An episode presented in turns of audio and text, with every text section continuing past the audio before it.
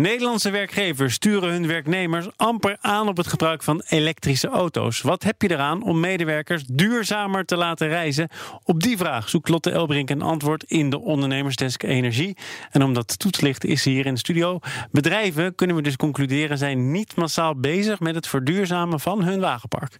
Klopt, bij de aanschaf van een nieuwe leaseauto wordt maar achttien procent van de zakelijk rijders door de baas gestimuleerd om te letten op het brandstoftype. Dat blijkt uit een onderzoek van PanelWizard in opdracht van laadpalenbedrijf EVbox.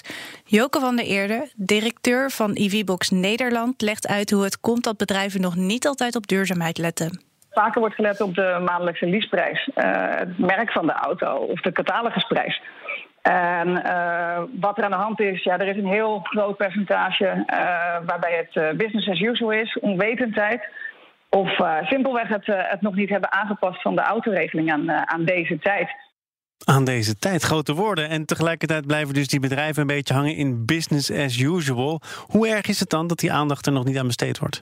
Ja, op zich is het begrijpelijk dat bedrijven er nog niet altijd mee bezig zijn. De belastingvoordelen voor elektrisch worden bijvoorbeeld ook afgebouwd. En het is eigenlijk gewoon nu nog wel makkelijker om je auto even vol te tanken met benzine of diesel. Maar zakelijk rijders spelen wel een enorm belangrijke rol in de energietransitie. Als je bedenkt dat een kwart van de C O twee uitstoot wereldwijd voortkomt uit uh, automobiliteit... Uh, en uh, meer dan de helft van de zakelijke markt uh, verantwoordelijk is voor de aankoop en de inzet van nieuwe auto's...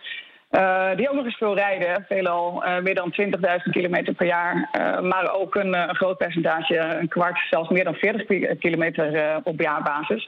Ja, dan weet je dat de nood hoog is om, om hier iets aan te doen... Uh, daar komt nog eens bij dat uh, zakelijke auto's over het algemeen als occasion weer op uh, bij de eindconsument terechtkomen. Waardoor het dus extra belangrijk is om ervoor te zorgen dat we vervoer verduurzamen en het klimaat ontlasten door uh, het aandeel zakelijke E V-rijders uh, fors omhoog te krijgen. Want die zakelijke rijders die zijn belangrijk, blijkt ook wel uit de statistieken. Toch is het vooral dan ook belangrijk om aan te geven wat een werkgever eraan heeft om medewerkers duurzaam te laten rijden. Ja, vooral qua kosten lijkt het toch wel steeds aantrekkelijker te worden om elektrisch uh, te rijden in plaats van diesel of benzine te kiezen. De uh, T C O, de total cost of ownership, bekijken van, uh, van auto's. Dan zul je zien dat uh, ja, binnen nu en heel snel de auto, elektrische auto op een gelijk niveau zit als, uh, als de diesel of de benzineauto. In Noorwegen bijvoorbeeld is dat al uh, het geval met de E-golf, die daar goedkoper is dan de, uh, dan de benzinegolf. Maar hier in Nederland krijgen we dat ook. Uh, door de komst van meer en goedkopere modellen. Uh, maar ook doordat de batterijen van elektrische auto's uh, exponentieel goedkoper worden elk jaar. Uh, daarbij komt dat de belastingvoordelen van elektrische auto's iets worden afgebouwd. Maar nog altijd uh, hebben we uh, de belastingvoordelen van een elektrische auto... Uh, die een pak voordeliger zijn die van een auto op fossiele brandstoffen. En een duurzaam imago is natuurlijk ook goed voor je bedrijf. Er zijn een aantal dingen die bedrijven, automobilisten, maar ook de overheid kunnen doen.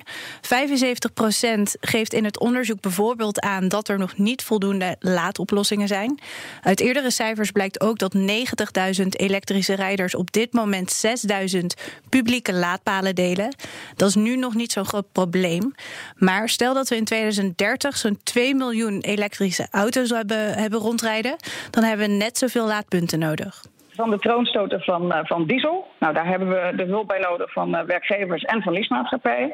Door uh, ja, meer aandacht te hebben voor de juiste, juiste keuzemogelijkheden... binnen die uh, autoregeling uh, waar ik het net al over uh, had. Uh, niet te vergeten uiteraard de juiste laadinfrastructuur. Op de zaak, uh, bij mensen thuis, maar ook publiek. Grote vraag is wel, hoe weet je nu dat je moet inzetten op elektrisch rijden? En wanneer dan?